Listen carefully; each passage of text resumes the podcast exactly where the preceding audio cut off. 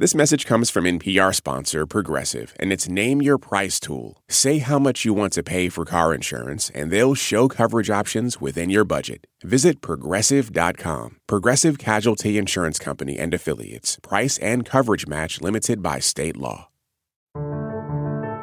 Today on State of the World, Russia's battle with Western culture is no match for Barbie. Thanks for listening to State of the World from NPR. We bring you the day's most vital international stories up close where they're happening. I'm Greg Dixon. As we enter a new year, we're looking back at some of our favorite stories from around the globe. Today, we have a surprising illustration of the tension between Russia and the West these days. With me to talk about it is NPR Moscow correspondent Charles Maynes. Hey, Charles. Hello, my friend. So, 2023 had a lot of good Hollywood movies. Did you see Ant Man? Nope. Did you see Mission Impossible? I missed it. Did you see Little Mermaid or Oppenheimer? I did not, although I hear they're good. Of course you didn't see them because why? Because Hollywood's not in Russia anymore, right? Right. I mean, after the invasion of Ukraine, Hollywood really packed up and left en masse. And so we've really seen this kind of dearth of Western pop culture uh, over the last year. And, and personally, anyway, I can say I've missed most of it. You say most, but there's one film that you did see. Which one was it? there is one. It was very pink uh, Barbie. Barbie. So Barbie did play in Russia. Yeah, you know, Barbie made its way into Russia by surreptitious means, um, and and really the craze kind of spread across the country. And it's a story I looked into back in October. Well, let's take a listen to that story now. With the war in Ukraine still raging and Hollywood's boycott of Russia firmly in place, there's been a strange absence of Western pop culture in Russia of late.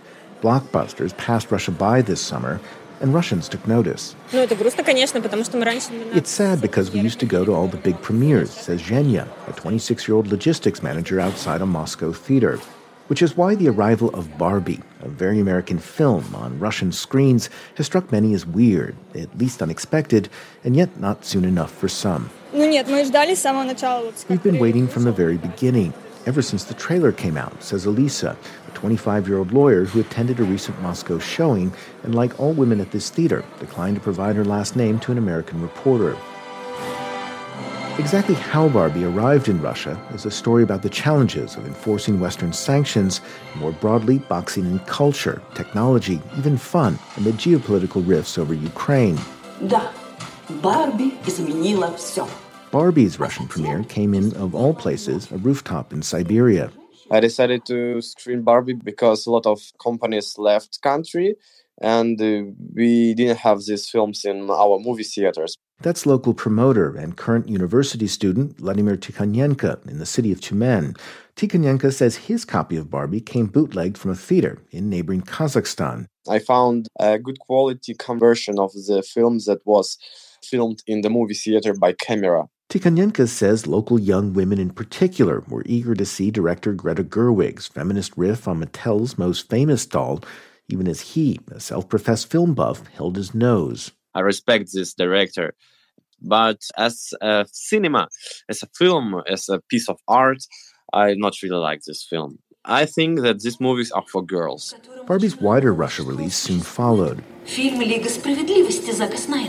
A higher quality dub version, again a stolen digital copy, hit Russian movie chains with a wink and a nod.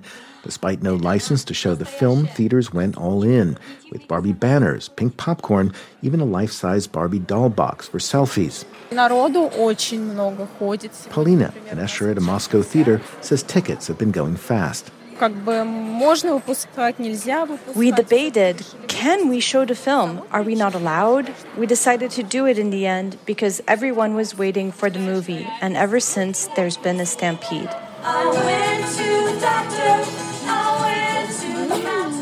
Making this even stranger, Russian audiences are watching Barbie over the apparent objections of the Russian government. Russia's Ministry of Culture, in particular, called for the film to be banned over its feminist and gay friendly messaging, seen by officials and conservative lawmakers as anti family and in potential violation of Russia's so called anti LGBT propaganda laws.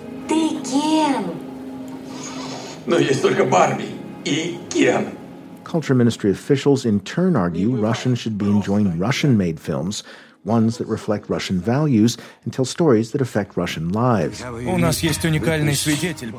like Svidetel or Witness, a fictionalized version of the start of the war in Ukraine.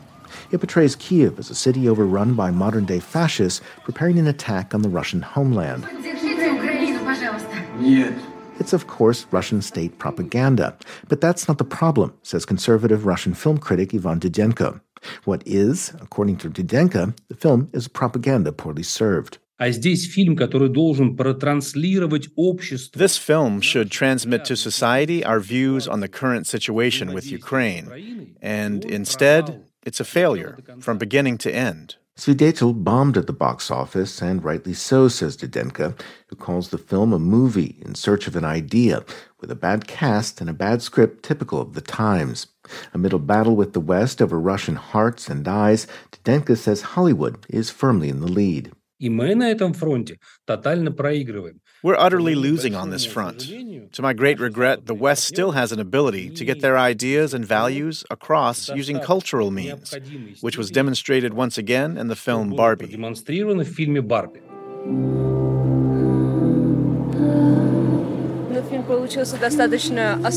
At a recent PAX showing in Moscow, Victoria, a 27 year old photographer, says she found Barbie lived up to the hype.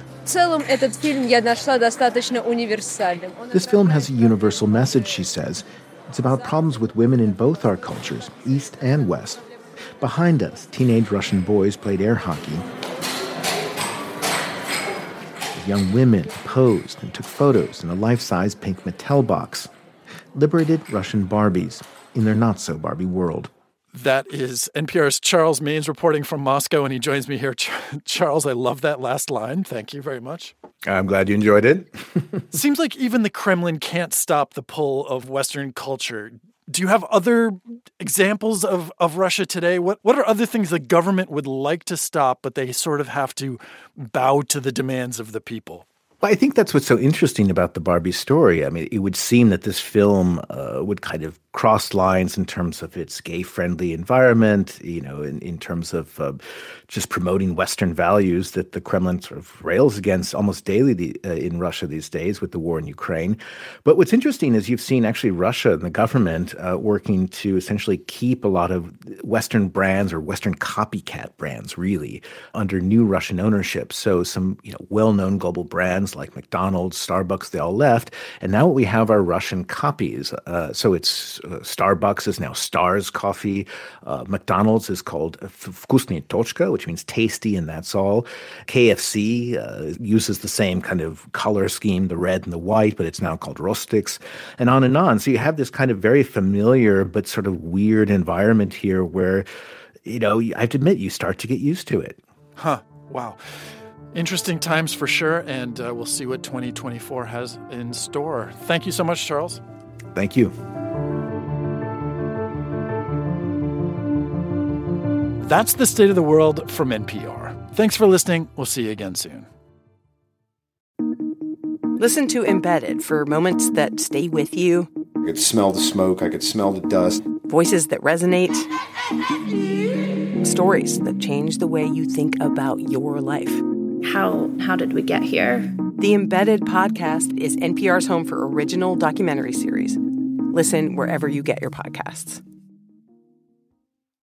Support for NPR and the following message come from Saatva. Saatva luxury mattresses are every bit as elegant as the most expensive brands, but because they're sold online, they're about half the price. Visit SAATVA.com slash NPR and save an additional $200. Okay, close your eyes for a second. Now imagine you're on your dream vacation. No work calls to answer, no text messages to respond to, just your suitcase and an opportunity. The opportunity to just take yourself out of your routine and travel deeper. How to actually take that dream trip.